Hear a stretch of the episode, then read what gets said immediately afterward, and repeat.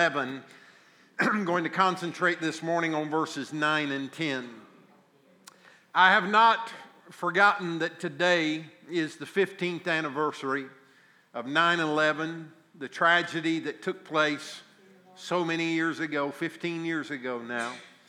It's interesting the conversation that I've heard today coming in where most of you and some of you may not have even been alive when President Kennedy was assassinated, but it's a similar kind of thing. If you were alive and aware of it, you remember exactly where you were and what you were doing at that moment in that time.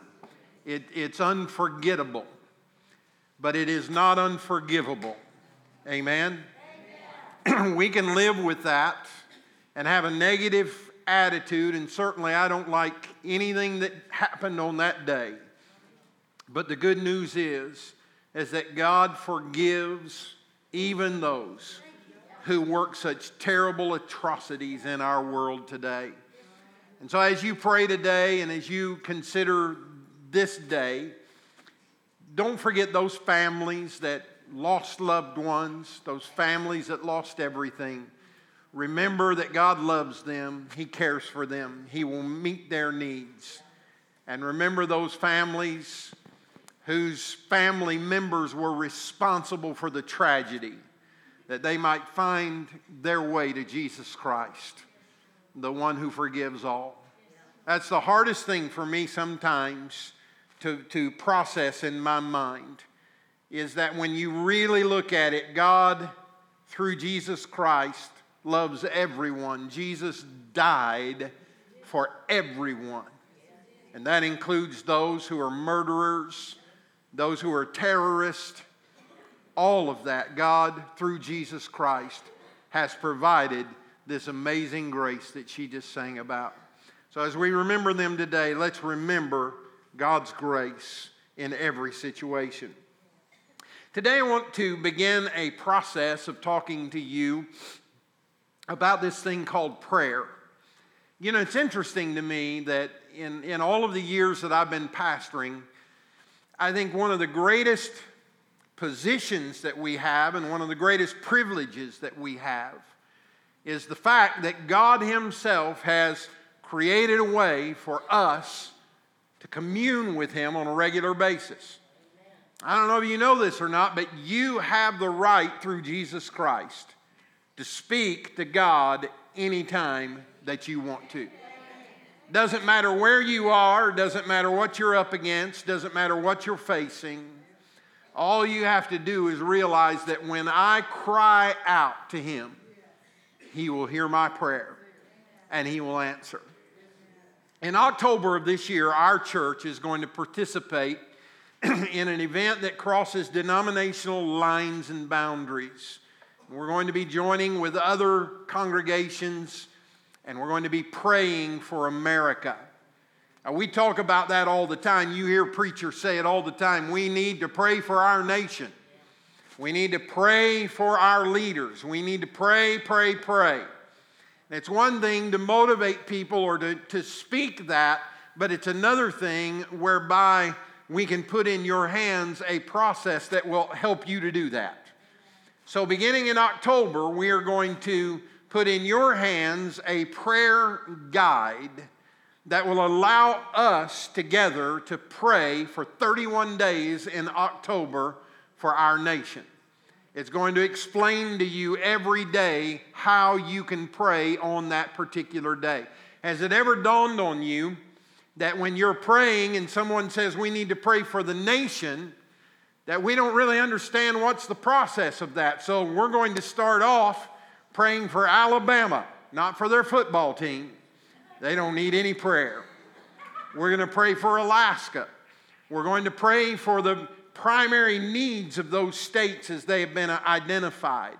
And as we move through every page of the booklet that we're going to put into your hands, you will have a guide by which you can get started. Now, for those of you who are seasoned war veterans, I'm talking about prayer here, intercessors. This would be just a starting place for you, and you'll move on from there. But for many of us, that will be the guide that will help us to be able to begin this process of prayer for our nation. And it's no accident that in November of this year, merely a week after we finish our prayers for the nation, we're going to be electing a president, a new president for the United States. I'm not here today to make political statements. You know me better than that. I feel like that you ought to be mature enough in your faith that you know how to vote your convictions. The only thing that I will say is that as difficult as it may be for some of you, you do need to exercise your right to vote. You need to do that. But before that, we need to exercise our right to pray. Amen. Because prayer will make a difference. Amen? I don't know how many times I've had people come to me through the years and say, "Pastor, will you pray for me?" And I'm more than happy to pray for individuals, but I have learned as I have matured in my own walk with the Lord that rather than pray for somebody, it would be helpful if I would teach them to pray so that I could pray with them the next time. Because I really firmly believe that you need to be praying. You don't need to just come to church and let us pray for you. You need to get to the place in your relationship with Jesus where that no matter where you are and what you're doing, it just spontaneously rises up in you and you begin to pray to the Father who is in heaven and the Spirit of God that is within you. Amen. It's interesting to me that in the first part of chapter 11 in the book of Luke, that Jesus is praying and the disciples are there with him, and they come to him and they could have asked him anything they wanted to ask him. They could have posed any question that could have come to their mind, but what they asked them was this: "Lord, teach us to pray." Well, that's in my spirit right now, and so I don't know how long I'll stick with this, but I just have a feeling it may be a few Sundays that we're going to talk about this, because listen, prayer is a powerful, powerful thing. For years I called it a tool, but it's not really a tool.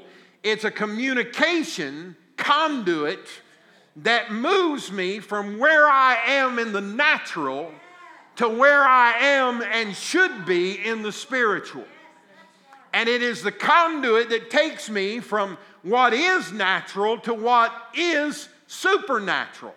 And if you are in Christ and you are a believer, then you have the Spirit of Christ in you.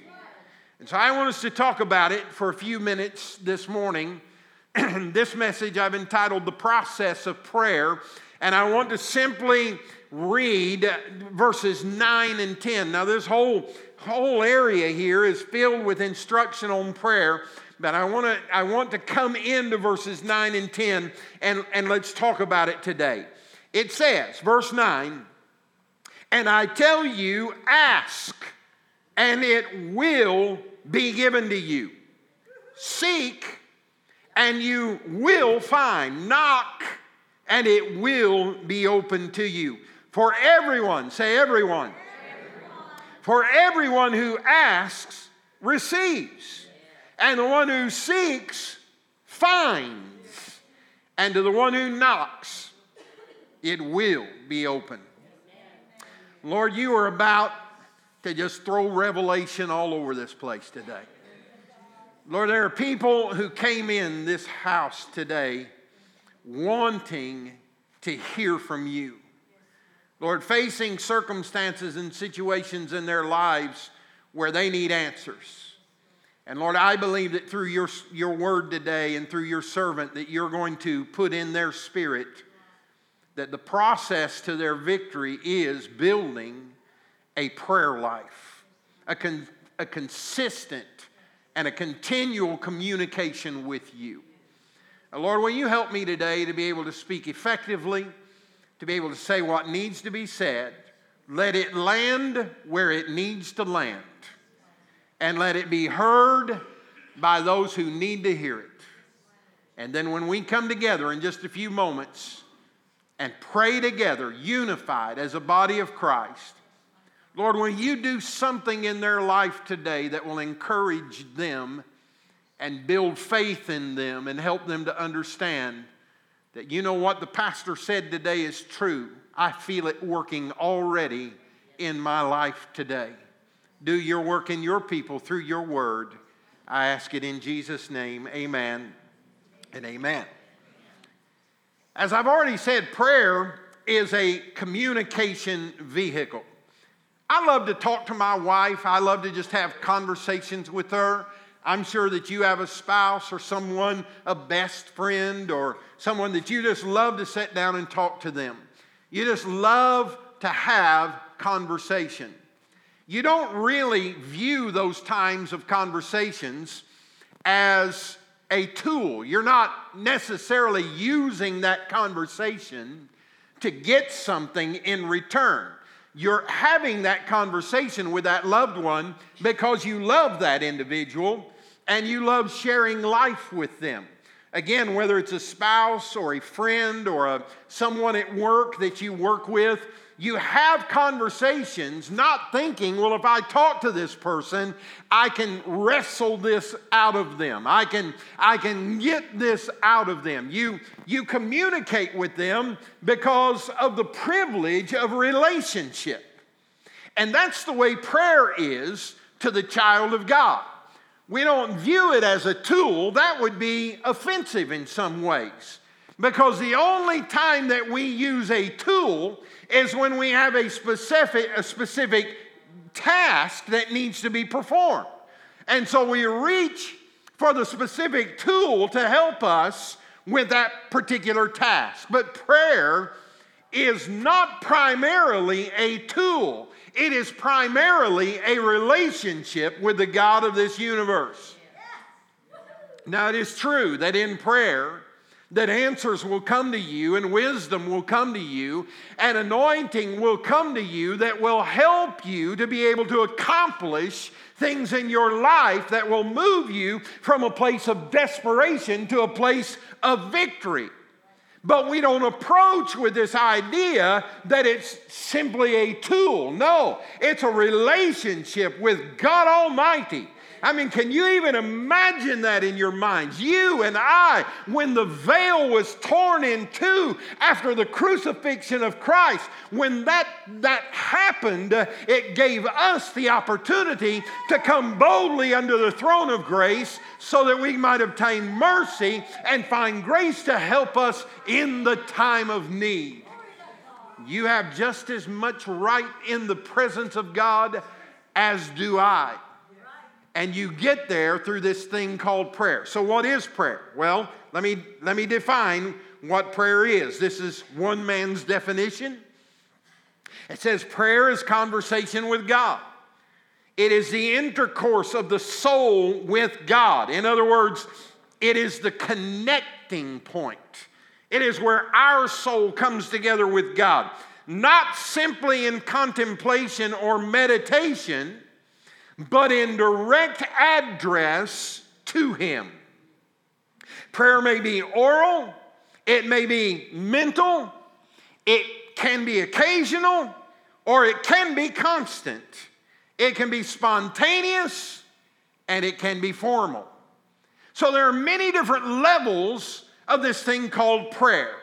Now today I want to point out three of these things to you and share some information with you that I think will be helpful as we begin this process of prayer. Now, let me say to you that these three things will always be constant in your prayer life.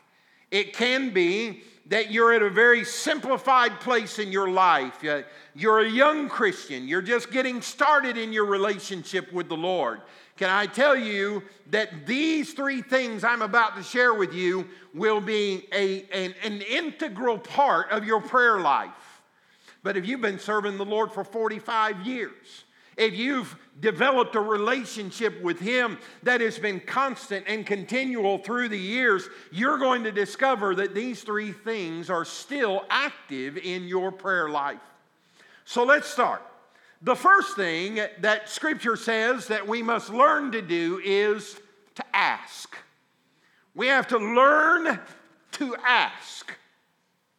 Now, when I say ask, what I mean is is that we have to have direct communication with God. God does not have an email address. He does not accept texts. He does not take phone calls. He desires to hear your voice. He desires to hear his people crying out vocally and verbally to him. His ears are open to the cry of the righteous. Say amen. We have the opportunity to directly talk to him right now. Right now, I can stop talking to you and start talking to him. Father God, I'm so thankful to you for a wonderful congregation that you've allowed me to be a part of and to lead and to preach to. I'm so honored that somehow you would have looked down so many years ago in southern Illinois in a farming town that had more pigs than they had people. And you put your anointing upon me and said, I'm going to use you to build my church. I'm so thankful to you today, Lord. You see how easy it is to just slip from the secular realm, if you will, into the spiritual realm. And if you know me, you know that I believe there is really no separation for the child of God. We're in this world, but we're not of this world. We are spiritual every moment of every day, 24 hours a day, 350, how many days a week there is, all the time. You and I are spiritual. I lose track of how many days there are in the year. Did you know that some years have less days than other years? Did you know that? Okay, just wanted to make sure you stay with me. Direct communication with God. It's always amazed me. And I don't want you to ever think that you bother me. I'm going to say a good 75% of the people who call me or text me or email me, they always say, Pastor, I hate to bother you, but... Well, let me tell you, you're not bothering me. That's the reason that I'm here. I'm here to walk through life with you. It doesn't bother me when you call and have a need and need me to help you pray. But here's what I want you to get in your spirit today. By the time that you reach for the phone and call me, you could have already talked to Jesus about it. You could have already communicated with God the Father and taken care of it, and then you can call me and say, Pastor, I just wanted you to know that me and Jesus, we already got it taken care of, but I want you to know what's going on in my life. Grab the wrong thing. I'm truly not anointed today. Amen. Direct communication with the Father. Secondly, this idea of asking brings with it the realization that I am totally and completely dependent upon his provision. I wouldn't be asking him if I could figure it out myself. I wouldn't be asking him if I could meet the need myself. But I need him. I am dependent upon him. But I must ask according to his will for my life. And we have this theology in the modern day contemporary church today that just believes that you can ask for anything, whether it's in the will of God or out of the will of God, and you can expect that God's going to do it. Listen, I understand that Scripture says that you can ask for anything, but it also declares that it must be in accordance with the will of God for our lives. And so we have to understand that. James chapter 4, verses 2 and 3 says, you desire and do not have, so you murder people to get what you're wanting. You covet and you cannot obtain it, so you fight and quarrel with one another. And you do not have, number one, because you do not ask. And then verse 3 says, you ask, but you don't receive, because you're asking with the wrong motives. You want to spend it upon your own passions. So you need to understand that when we ask, we're asking because we're dependent upon him, and we're asking according to his will for our lives. Let me illustrate it as best I can to you. Let's say that you need a set of tires on your vehicle, and you know that, and you've got the money saved up, and you're ready to go buy the tires, and you select the tire store that you're going to go to, and you're on your way, and you're going to buy some tires. But on the way, you decide you're going to stop at Chick-fil-A, and you're going to get some chicken before you go to the tires. And you're sitting there, and the Chick-fil-A, it can't be on a Sunday because Chick-fil-A is not open on Sunday. So it's got to be Monday through Saturday. You know that. Everybody understand that, right? Okay. You pull up to Chick-fil-A, and you sit in line, and you finally get up to the speaker, and they say, "It would be my pleasure to fill your order today. Give me your name for your order." How many of you just give them stupid names? Can I just see your name? Like, I love that. I love that. It's like, so that when you drive up, they look at you and say, "You know, they really don't look like that to me."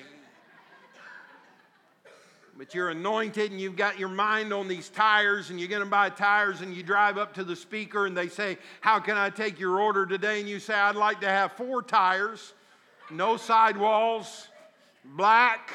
I'd like to have this size, and I'd like to have a large lemonade to go with them." You know what they're going to do? They're going to say, "Excuse me, Rastus, but we do not sell tires here.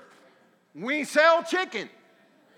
Now, I could sit there all day long and seek and knock and determine I will not leave this place until I get what I want.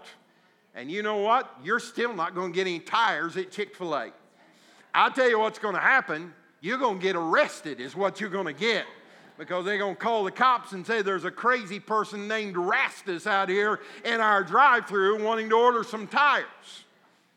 You see, we have to work within certain systems, don't we? We have to work within certain protocols.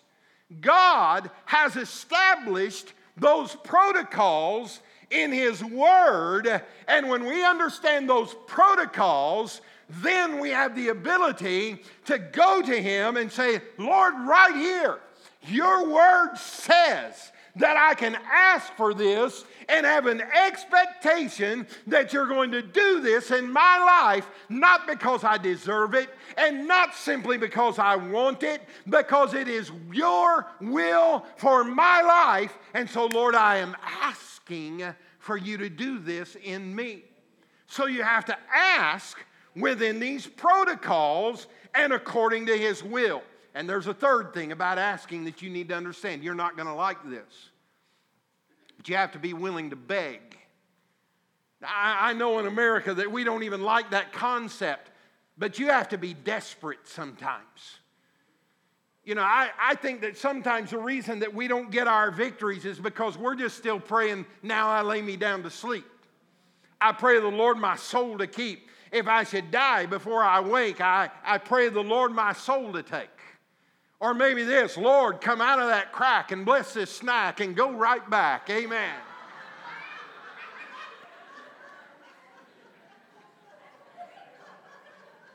And we pray on such an elementary level that we never get into that place of blessing for our lives.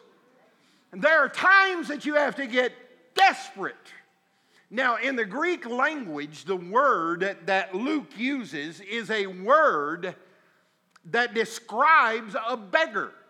In other words, when he read this or spoke this to the Jewish people that were around him, they would have immediately pictured someone who was begging, an individual who could not provide for themselves, who could not supply their own need. They were unable to work. They were unable to provide for themselves, and so they had to position themselves in different places so that when people came by, they could rattle their cup, and they could plead, and they could beg, and they could say, "Could you help me?" I'm reminded of the man who sat outside the temple, and as the disciples are on their way to worship on that day, he's rattling his cup at them. He's expecting to receive, the Scripture says. Well, what was he expecting to receive? He was expecting to receive alms, money, provision, so that he could drive through Chick-fil-A on the way home. He was expecting to receive that which would meet a natural need in his life. But Peter looked down at him and he said, "Sir, look at me." He said, "Silver and gold have I none, but such as I have in the name of Jesus Christ, I give to you. Get up and be healed." So he was positioned in a place where he was desperate. He was begging for those who would come by and provide for him. You know, it's interesting to me that he didn't receive what he was expecting, and many times we don't receive what we've been expecting, because God looks at us and he sees the end from the beginning, and he knows what you need. The scripture says, before you even ask. He's aware of something out here that if he provides this for you, it will be out of sync with what the future holds for you. And so you've got to be careful to stay in the will of the Lord. You say, "Oh, Pastor, it just sounds so hard to me. It just sounds so difficult to me." But it's not. When you're in relationship with him, you'll know his heart. You'll know his mind. You'll know his word. You'll know his protocols. There are times that I can just look at Donna and I know exactly what she's thinking. There are times that she can look at me and know exactly what's on my mind. Why? Because we have a relationship with one another. We've conversed with one another enough that we can now communicate sometimes without even speaking to one another. So let me encourage you, don't back away because it sounds hard. Work on that relationship. And as you work that relationship, you will discover that you understand and know the will of God. So he says, ask. It is direct communication with God.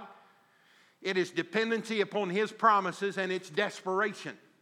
Some of you haven't broke through yet because you're just not desperate enough. Let me tell you something. I'm going to give you some good news right now.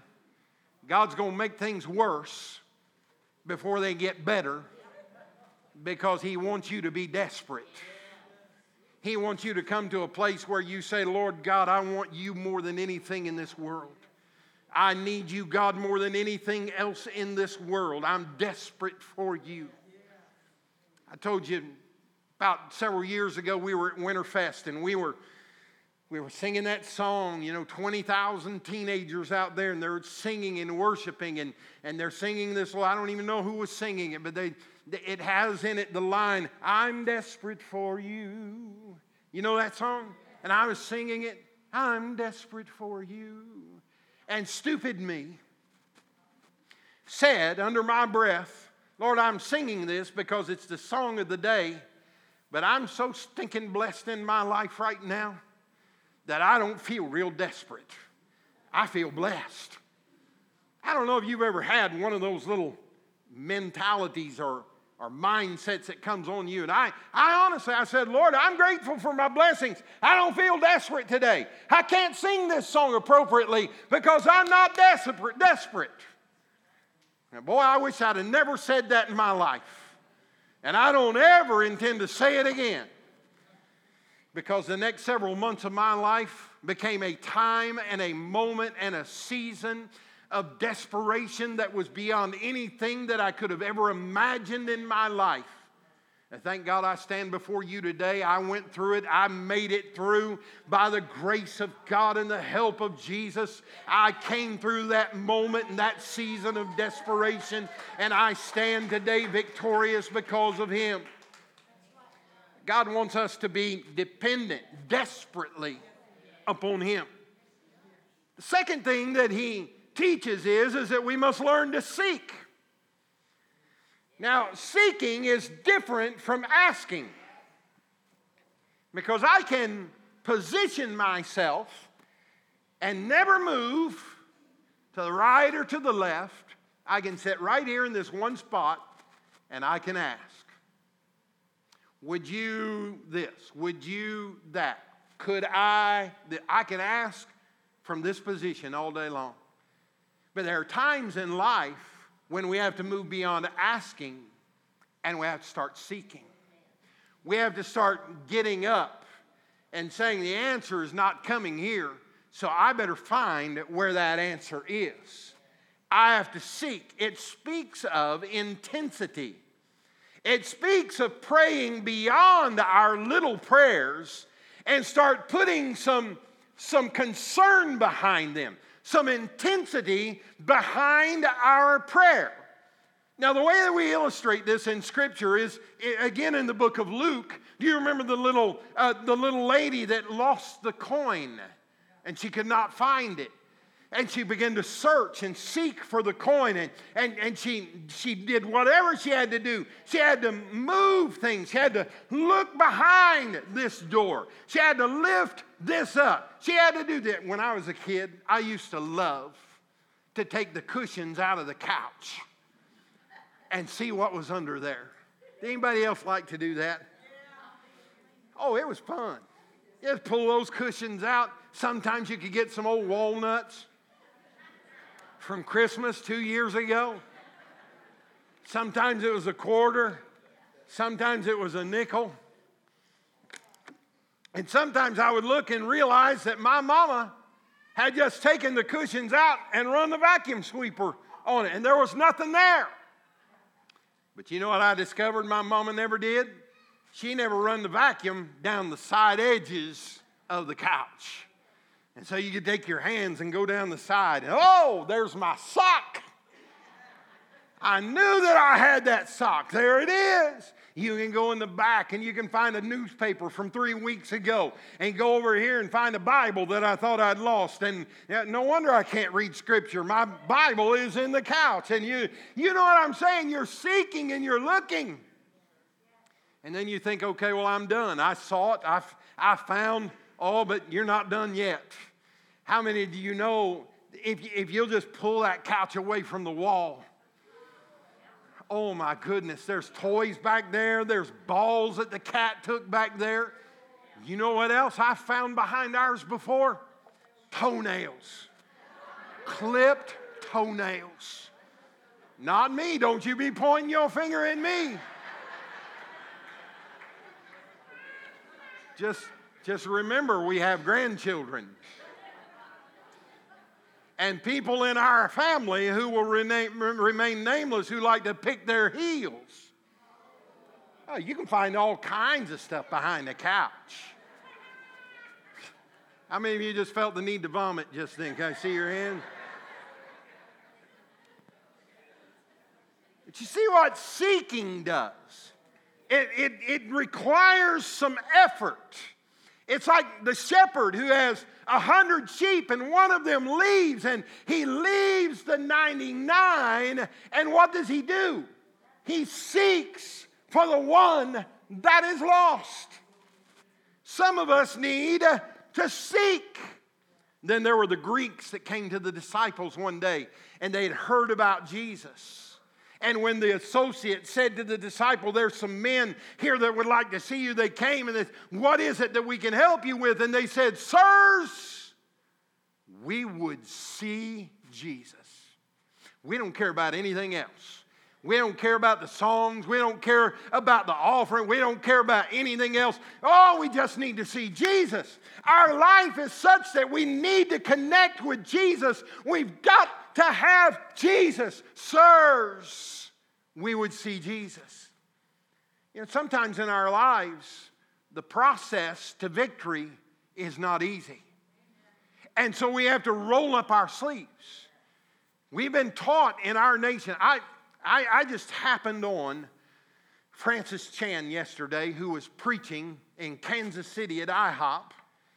And he was preaching about all of this prosperity, feel-good, hyper-grace kind of stuff. And he said, you know, I've been trying to get there in my soul and in my spirit. He said, but every time that I open up the Scripture and go to the New Testament, it says that Jesus suffered. And if I want to experience all that Jesus had in his life, I have to learn to suffer too. Now listen, I get that there's a balance There will be times of abundance. There will be times of sufficiency. There will be times when we are not suffering, but there will be times that we are suffering. And wherever we are, in whatever moment in our lives, we have to learn to seek God for the answers. You know what I've discovered is that what worked for me 10 years ago may not work today. So I know I'm just going to keep banging this home. I'm just going to keep banging this home. I'm just going to keep banging this home because I know it worked for me 10 years ago. But you know, God may be doing a new thing in you right now. God maybe did for you what He did 10 years ago because that's where you were in your relationship with Him. But maybe He wants to bring you up a little higher. Maybe He wants to bring you up to a place of maturity. Maybe He doesn't want you to be approaching Him from a distance once a week. Maybe He wants you to crawl up in His daddy lap and enter into a relationship with Him that will take you to a new place in your life. But you're never going to get there unless you raise the intensity level and start seeking for those things in your life that He's trying to bring into your life. Seeking also means that it's a new way of thinking. It's a new insight. It's putting away what we thought at one time, and now we think about it differently. You know, everything in life grows and matures. And where we are in our life right now requires that we may have to think differently about our situation. Can I just, I know some of you said that I don't start meddling until I'm an hour into my sermon. I'm going to start early. You know, sometimes our homes are such a mess and such a wreck because we're trying to live our relationship with our spouse on things that we felt and knew 10, 20 years ago. And we're at a different place in our relationship. And so we have to start acting different towards our spouse. We have to start speaking differently to our spouse. Let me give you a good example. When my wife and I got married, I came from Southern Illinois farm community, rural mindset. The man was in charge. I mean, he wore the pants. And if you didn't, whatever the man said, and you've heard me say this before, my mom was so respectful of my dad that if I asked her if I could go down to the Dairy Queen, she would say, well, I'll have to ask Brother Baker first. Brother Baker was my dad. She didn't call him William in front of me. She didn't call him your dad in front of me. She called him Brother Baker. Because my dad ruled the roost. Until one day we were wrestling and I beat him. And Mom took me over to the corner and she said, you will never wrestle your father again. Leave him alone. Because men were respected. They ran the show. How many of you know what I'm talking about? And then I met Donna. And I decided I wanted to marry her. And she said yes. And I said, now, if you marry me, you do know that I'm running the show, right? Now, I may not have said it quite like that, but I sent a pretty good message that I'm going to run the show. Is that true? Yeah.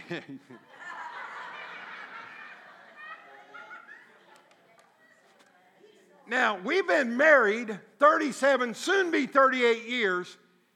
I don't get up in the morning and look over at her and say, go fix my eggs. I don't get up in the morning and say, go fix my coffee. Bring it to me. I get up in the morning and say, what would you like for me to do, baby?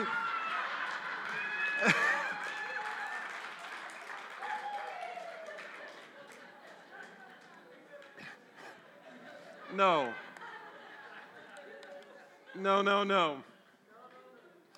We've got this deal that we have. It's whoever gets out of bed last has to make the bed. Now, I don't know if you've done anything like that. Now, back when we were first married, I ain't making no bed. That was her job. Now, that was my mindset. That's how I was raised. The old traditional mindset. The man gets what he wants, whenever he wants it, however he wants it. And some of you about to lose your marriage because you're not smart enough to realize that ain't the way it works. Somebody say amen. Amen. Now, I'm not denying that God has an order for marriage and for the home. He does. But it is a respectful working together between the male and the female as we work together in this relationship. I have learned now that there are things that she does that are much better than I could ever do it. She has ideas that I could never even think of. She has a spirit about her that I respect because I've learned, I've watched it through the years and know that when she has a feeling about something, just 2 or 3 days ago, she came to me and she said, I'd like to talk to you about something. And we took the time and we sat down and we began to talk about a situation. And she said, I had this dream and I'm dealing with it. I'm kind of thinking it through and when we talked about it, she shared it with me. And when we were done, I looked at her and I said, totally agree with that.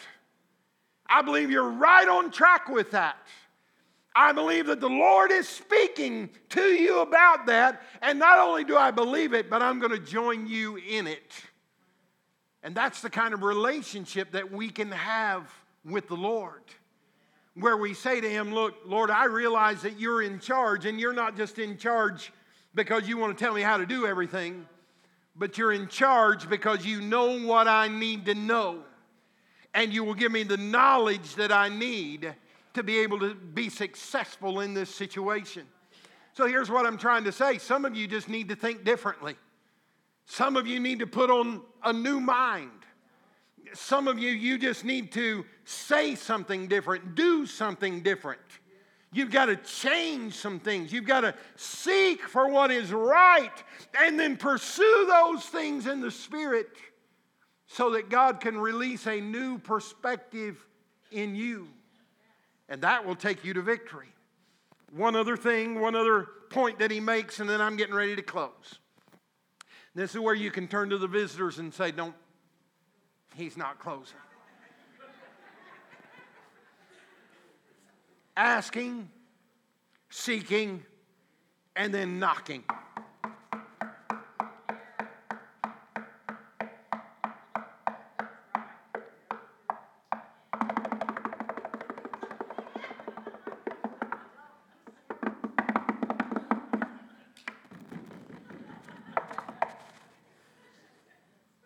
How desperate are you? How desperate are you to see change in your life? How much do you want to see it done? Are you willing to seek the door that you need to knock on and then stand there and start knocking? And say, Lord, I know this to be your will for my life. I know this to be according to your scripture. I'm going to knock and knock and knock and knock until you respond. It's a pressing in. It's a pressing in to something that you know, that you know, that you know. I was talking to a couple of our young couples this week, and I was just encouraging them to be faithful in the season that they are currently in. Because I remember, Pastor Danny, what it was like to have a call on my life and want to get out there and do it. I said, sometimes you just have to wait, though. Sometimes you have to stand still and wait on the Lord. Sometimes you just have to let seasons move and pass before God ushers us into that place that he has for us. But once God puts you where he intends for you to be, you got to take on a knocking mentality. Because there will be times that you'll get before doors that are never going to open because God does not want you to move into that dimension. He has something else for you. So you have to knock and knock and knock and knock. until you get to that place. I've told you this story. I hadn't been here as your pastor for 6 months. And I was sitting in my office one day and the telephone rang. And it was an overseer who knew me, and he called me and he said, "Hey, Rob, are you in Louisville?" I said, "Yes, sir, I'm in Louisville." What are you doing there? So I've heard about, what are you doing there? I said, "Well, God brought us here." You think I am an idiot? Besides that, I'm a Cards fan. I wonder, or a UK fan, West Virginia fan. Said, "Listen, if you'd like to leave Louisville, there's a church that I'd like to offer you and like for you to consider." And I had told my wife one time in a weak moment when I said, "If I ever get the opportunity to pastor that church, I'm going. I'm not going to pray about it. I'm not going to ask God." I was kidding. "I'm not going to ask God. I'm just going to tell you to call and get the U-Haul because I'm going." There was just something about that church that attracted me, that I wanted to go there. And now here I am. God has opened the door for me. And I wanted to go through a different door. And you know what I did?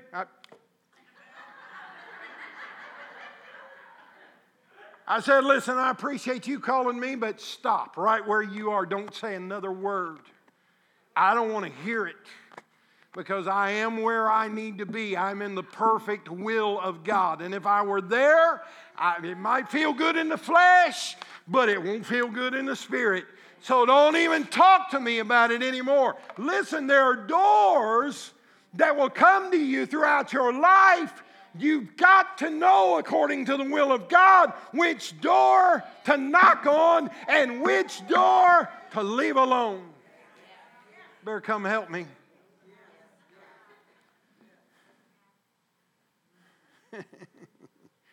No, I'm not going to say that.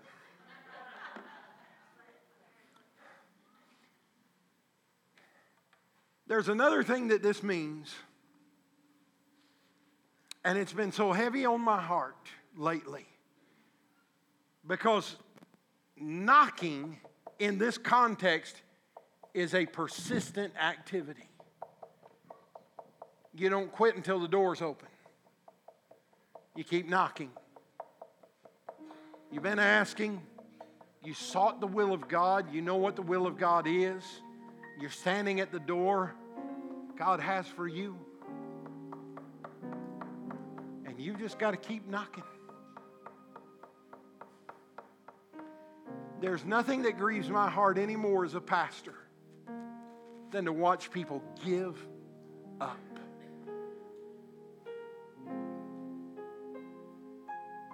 Give up.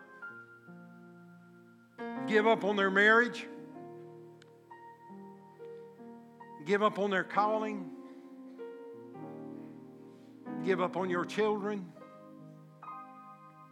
Just give up. I know people that are 78 years old that are still in second grade when it comes to the things of the Spirit. And you know why? Because every time God tries to graduate them to the third grade, and then the fourth grade, and then the fifth grade, something happens. He encourages them. He challenges them to move up higher. And the thought of the work and the commitment and the pain of it all, I said, "I'm not going to do it. I'm just going to go right back here because I'm comfortable there." And they stay in second grade all of their life. Can I tell you something? You can never graduate high school by remaining in second grade. God has something for you, trust me, that you will never achieve until you take the next step that will lead you up higher. Some of you, God called you to a ministry, and you started out faithful, you started out strong, and for whatever reasons, you just stopped along the way. Let me tell you, you'll never advance until you pick that calling back up and you move it on to the place of fulfillment that God has for you. You got to knock. You have to be persistent. You have to finish strong. How many of you want to go out half dead and dried up? Can I see your hands? How many of you just want to barely make it? How many of you, the only reason that you're praying for Jesus to come back again is so that you can be rescued out of this God-forsaken world that I'm a part of?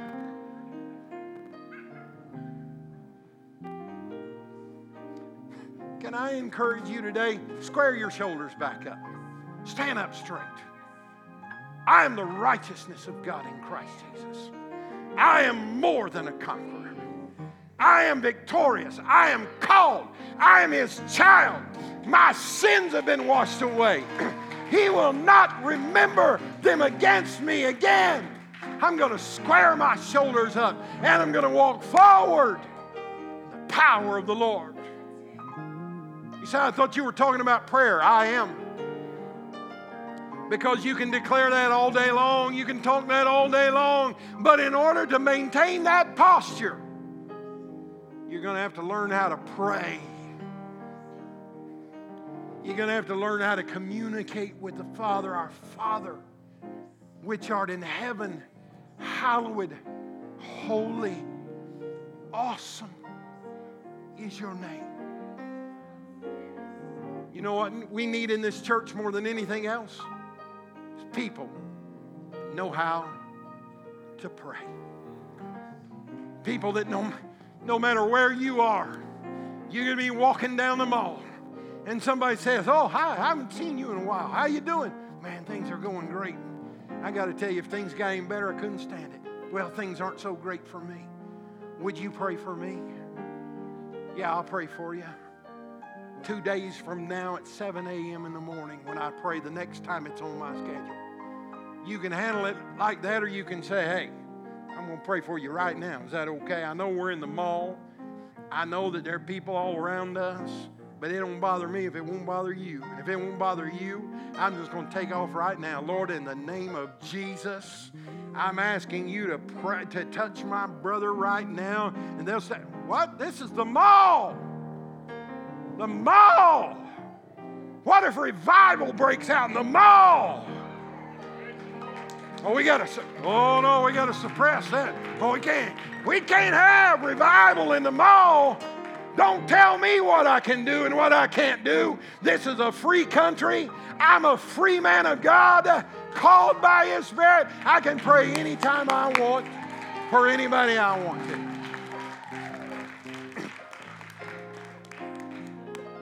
You say, well, you can't pray in school. You know that? Says who? Who says you can't pray in school? Oh, yeah? Watch this.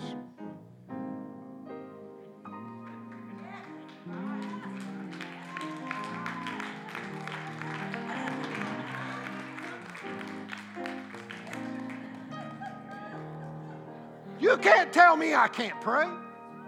You can't tell me that my prayer is restricted to the altar of God. This is a free country.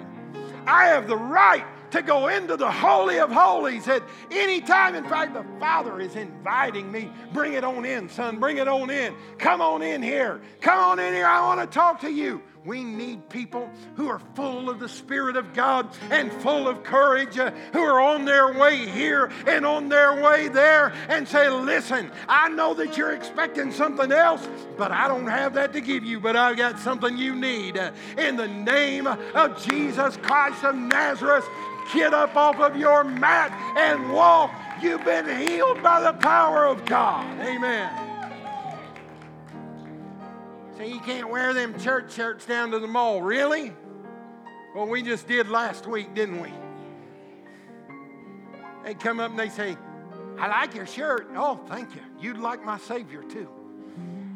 We, attend a Spirit and Life Church. I got right here, man. Jesus is there. We love him. That's the reason we're here today. We love one another and we love Jesus too. You have the right to pray and communicate with God whenever you desire and whenever the need arises. Prayer team, I want you to come.